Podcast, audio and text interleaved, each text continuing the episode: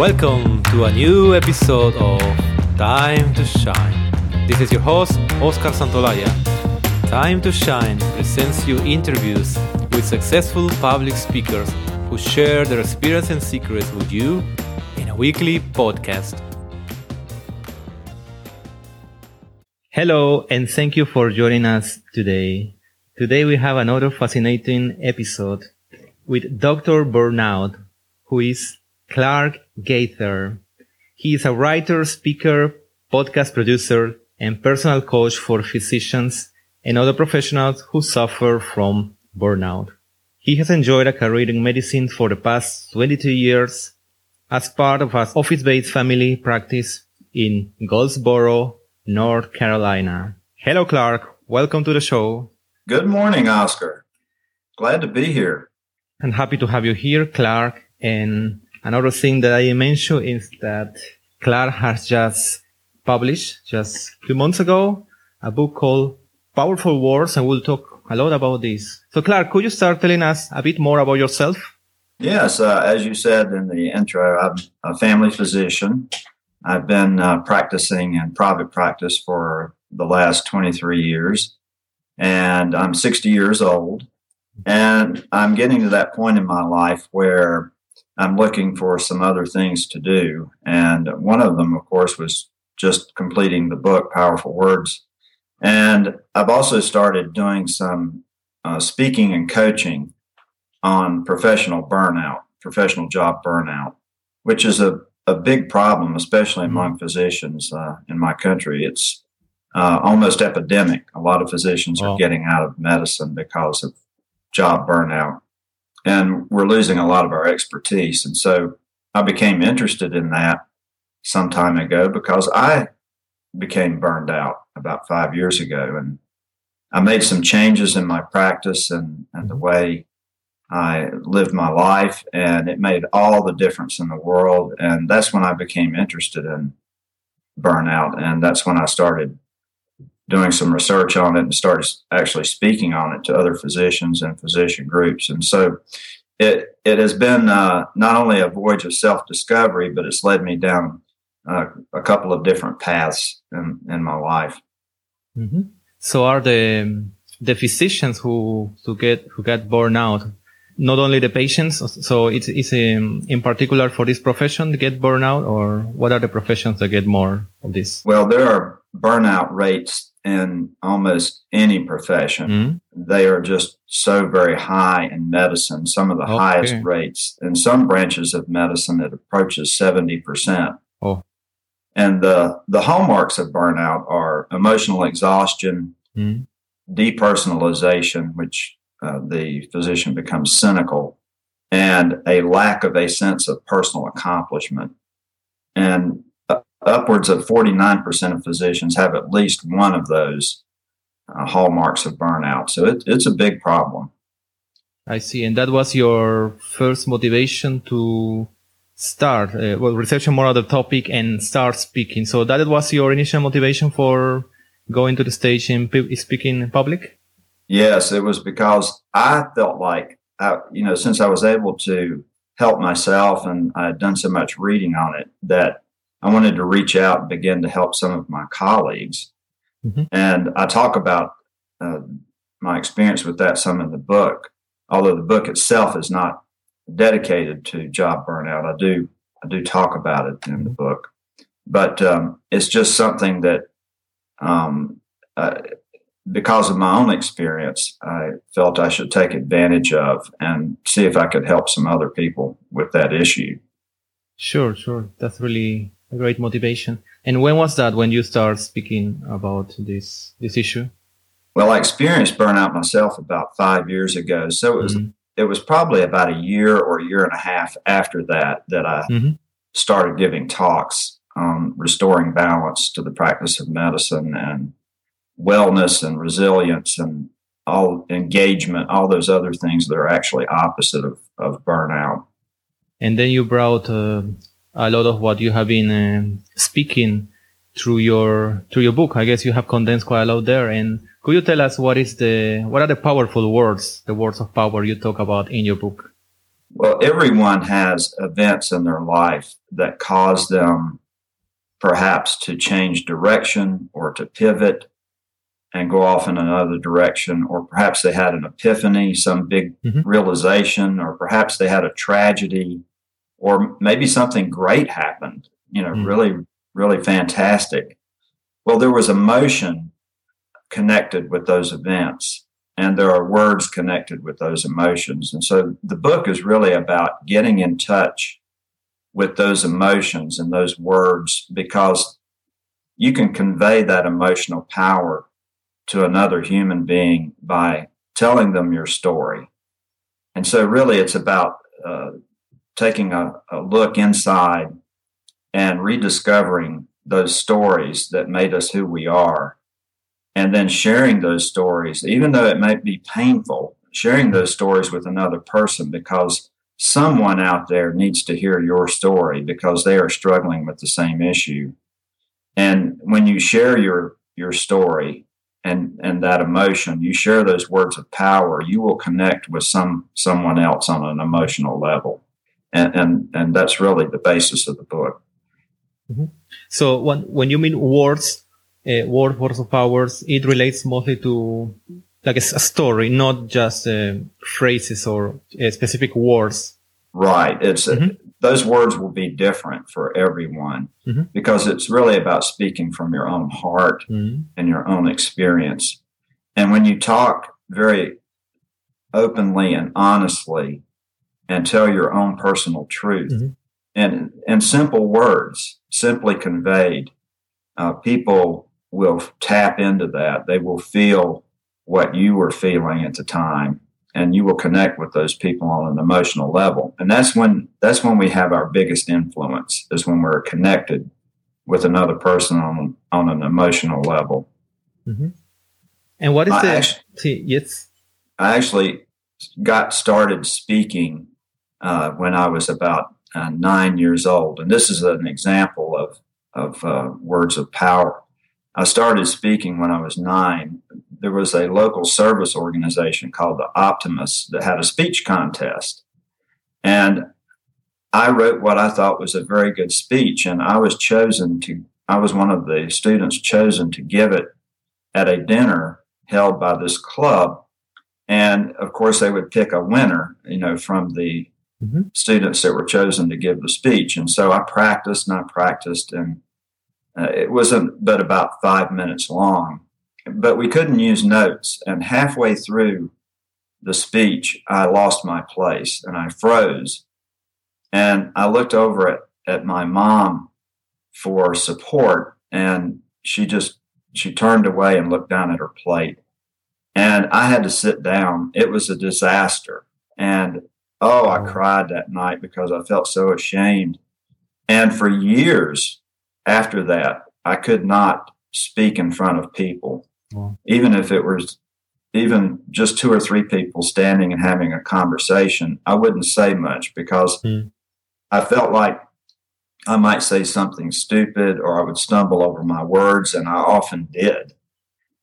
And this went on for years until I decided to go back to college, undergraduate. I was 24 years old, and I thought, this is crazy. I have got to get over this fear that I have of mm-hmm. speaking in public.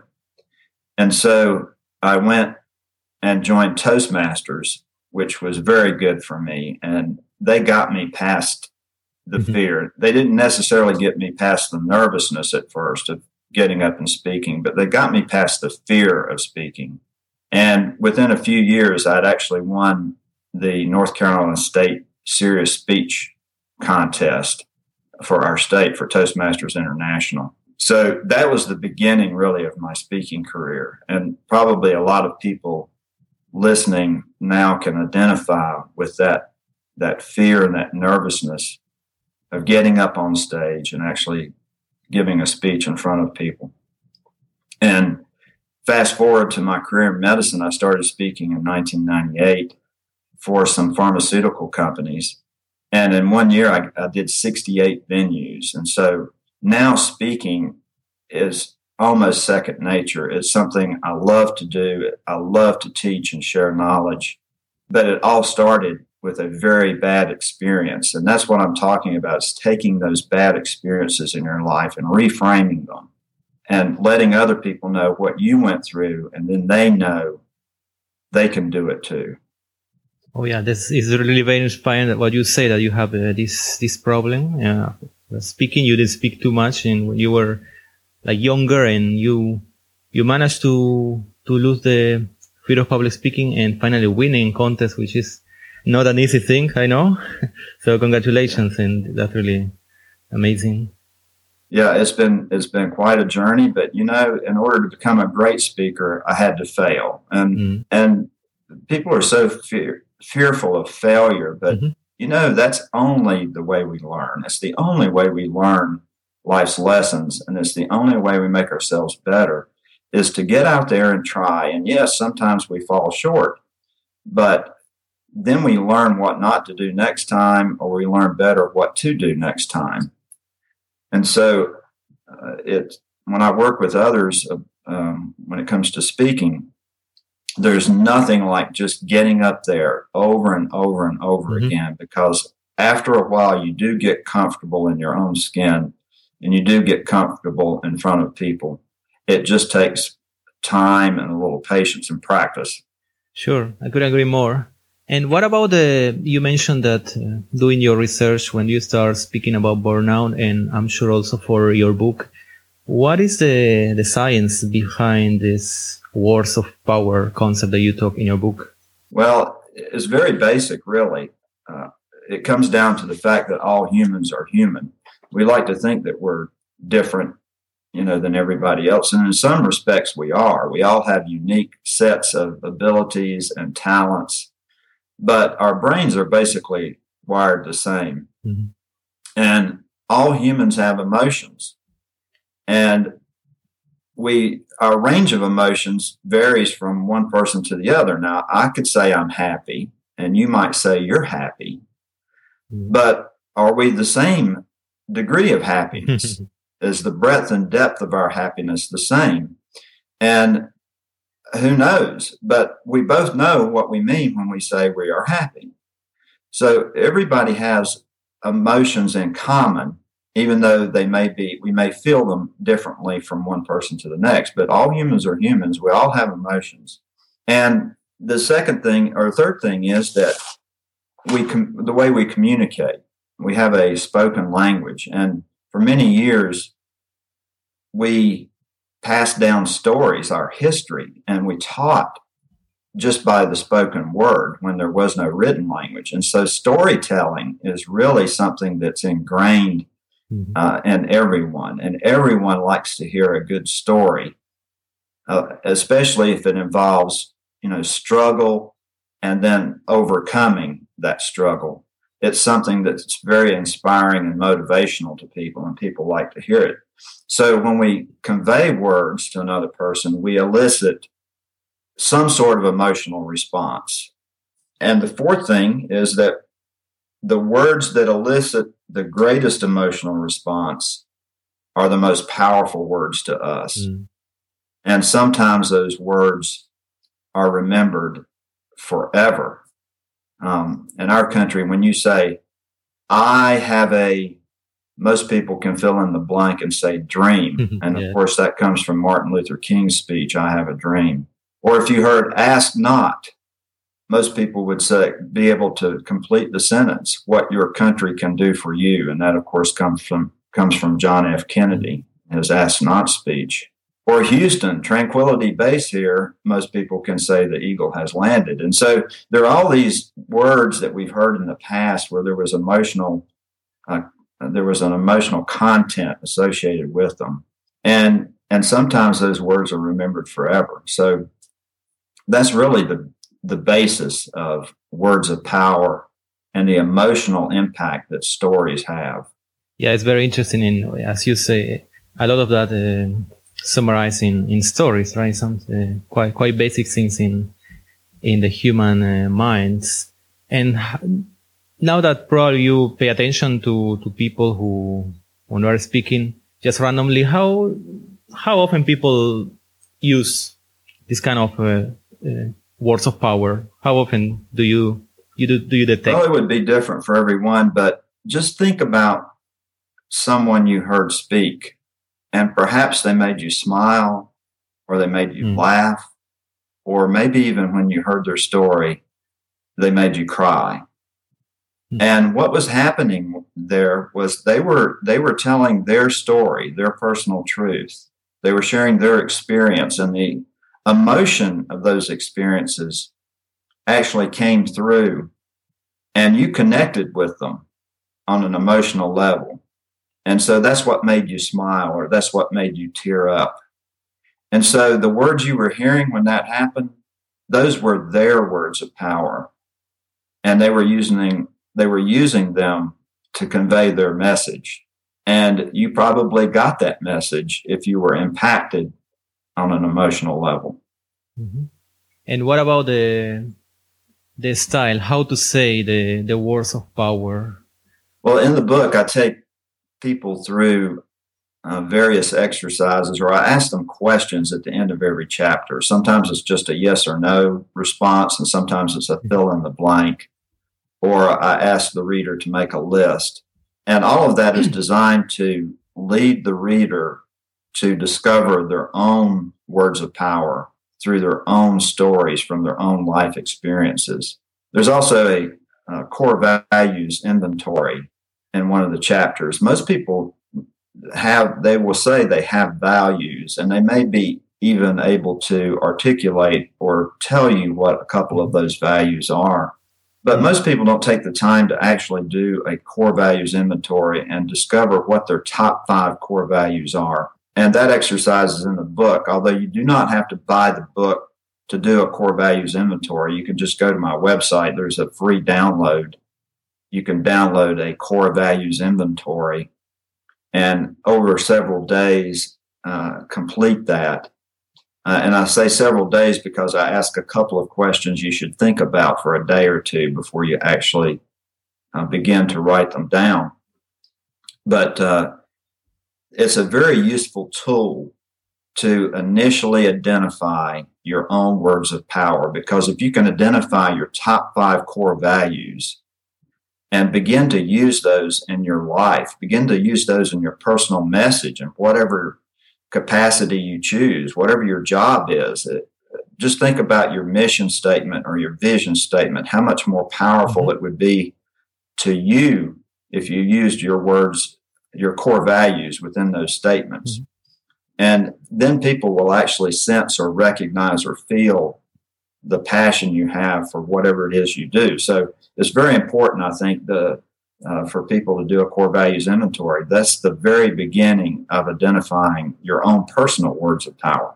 Oh yeah, very interesting because now you give it, you give it examples of Martin Luther King of, of or Kennedy. They have really um, called these iconic words and they were both good at rhetoric. Uh, and now the way you answer me is that you don't necessarily have to be good of rhetoric or literature, but discovering your own core values that you you man you mentioned. Yes.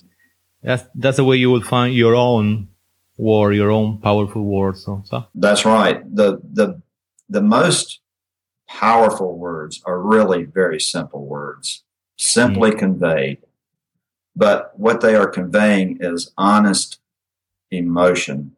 And people will feel that just by hearing those words. And, and especially if they're coming from you, if you're, even if you're writing them, if you're, if you're telling your personal truth and you get as honest as you can with how you felt at the time, whatever the event is that you're describing, someone, someone will will tap into that and connect with you on an emotional level.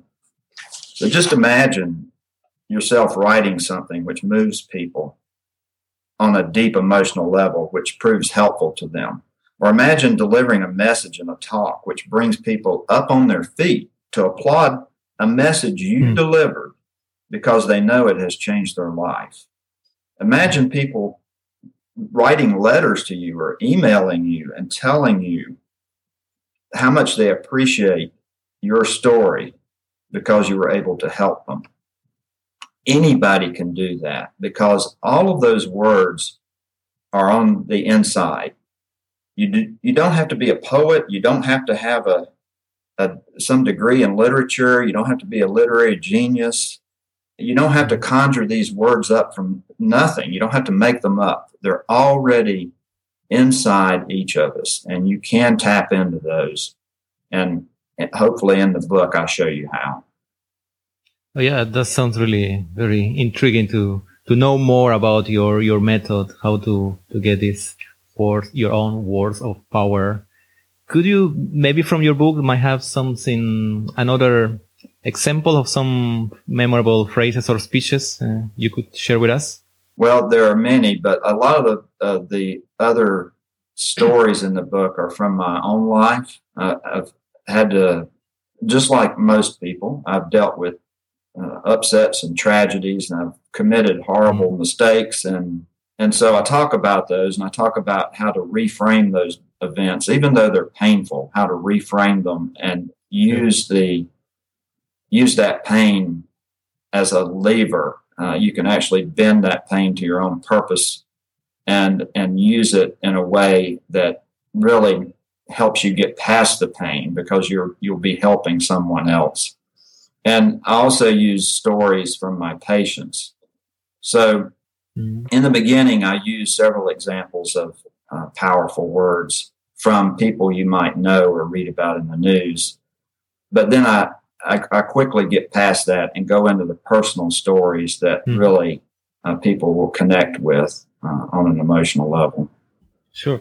Clark, could you now share with us your favorite quotation? Oh, yes.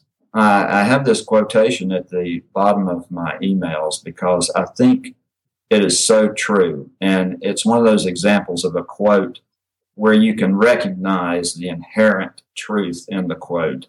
And the quote comes from Anais Nin, that's spelled A N A I S, last name Nin, N I N. And the quote is We don't see things the way they are, we see things the way we are. So it's a lot of, of our own perception. Exactly. Everything we see and everything we consider and everything we think about something is really flavored by our own experience, our mm-hmm. own even prejudices, our own way of thinking. And of course, a lot of that had to do with how we were brought up and raised, but it also ha- has sure. to do with how we conduct our life and it also has to do with are we honoring our core values or or are we dishonoring them? And so a lot of times when we develop an opinion about something, it's really not we're, we're really not seeing it the way that it is. We're seeing things the way we are. Yeah, great quotation. Clark, could you now recommend us one book that has inspired you and you think would be beneficial for us to read? I think uh, it's an excellent book. It's Secrets of Dynamic Communication by Ken Davis. Uh, he's a very successful humor humorist and public speaker and he wrote a book secrets of dynamic communication and it is excellent for someone who wants to begin to deliver more impactful talks okay Have, haven't heard before but worth to have a look thank you clark Finally, could you share with us an exercise, something practical that you recommend to do it daily or weekly as a routine to shine? I would encourage each listener to begin to tell stories from your own experience, even the painful ones, even the ones you don't want mm. to tell, because there is where your greatest influence resides. I would encourage everyone to write. Begin if you, if you don't um, journal, I think it's a great idea to begin to get in touch with your own thoughts. And we all know, think we know what we think about something, but when you actually start writing it down, it really solidifies what it is you think about a particular topic. And it can be a surprising uh, journey that people can take. So I would begin to tell your own personal stories more and incorporate those into whatever capacity you choose. Mm-hmm. So write your own stories and and tell them often. Yes. Thank you a lot, Claire, for this very interesting interview. This topic that you brought from the powerful words, and I I think that your book is definitely very very interesting. Many people will be interested in in have a look at it. And yeah, your your personal story was also very very inspiring. The fact that you have uh, initial problem with speaking when you were early and your age and then you you managed to be a well a champion public speaking now you are very active in that and i'm sure you will, you will have more more books and a lot more to say to to your audience so thank you very much and finally clark could you tell us what is the best way we can learn more about you your work and how to follow you well the easiest way would be to go to my website i do have a blog that i post on once a week at least it's clarkgaither.com there's also information there about the book. And again, there's a free core values inventory. You can download that and uh, complete that at your leisure. And also, I'll accept uh, any friend request on Facebook. You can uh, just search Clark Gaither. And um, I put up picture quotes just about every day uh, that are inspiring or motivational in some way. So those are probably the two best ways. Awesome. And definitely I will go to your website again and download this core values inventory that you just recommended. So thanks a lot, Clark, and all the best. It's been my pleasure, and I sincerely hope I've been of value uh, to your audience today. Thanks a lot. It's been a pleasure to Clark. Bye bye. Bye bye. Dear listeners of Time to Shine, this is the end of today's episode. If you like our show, please subscribe to our podcast in iTunes, Stitcher, or for more information, visit our website www.timetoshinepodcast.com. Welcome to listen to us again next week.